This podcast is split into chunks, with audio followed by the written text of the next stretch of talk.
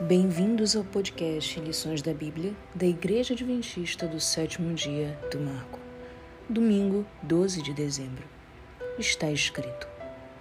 Ao lermos Mateus 4, de 1 a 11, verificamos o episódio da tentação de Jesus no deserto e tiramos algumas boas lições para nós acerca desse episódio. Jesus não discutiu com Satanás nem o rebateu. Ele simplesmente citou as Escrituras, pois a palavra de Deus é viva e eficaz e mais cortante do que qualquer espada de dois gumes. Em cada caso, a palavra que ele citou era de Deuteronômio.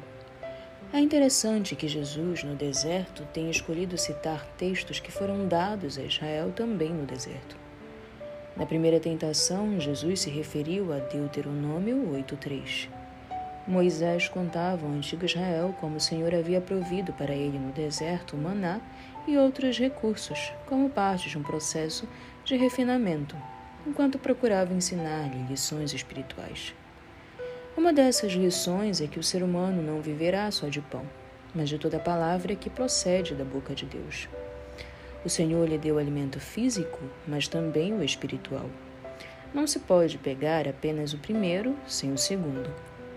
Jesus usou a imagem do pão como transição para Deuteronômio e para repreender Satanás e a dúvida que ele tentou despertar.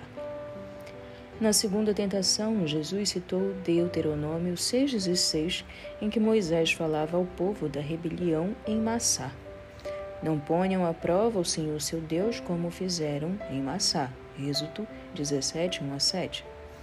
A expressão por a prova pode significar tentar ou testar. O Senhor já havia mostrado repetidamente seu poder e disposição para lhes prover. Ainda assim, quando houve problema, eles clamaram: Está o Senhor no meio de nós ou não? Jesus utilizou essa história para repreender Satanás. Na terceira tentação, Satanás procurou fazer com que Cristo se curvasse e o adorasse. Que revelação aberta e flagrante de quem ele realmente é e do que realmente queria. Em vez de debater, Jesus repreendeu Satanás e novamente voltou-se à palavra de Deus. Em Deuteronômio, em que o Senhor alertava seu povo sobre o que aconteceria caso se afastasse e adorasse outros deuses. Temam o Senhor seu Deus, sirvam a Ele e jurem somente pelo nome dele. Deuteronômio 6, 13. Como podemos extrair mais poder para a nossa vida do estudo da Bíblia, a fim de refletirmos mais plenamente o caráter de Jesus e como ele resistia às tentações do inimigo? Graça e paz.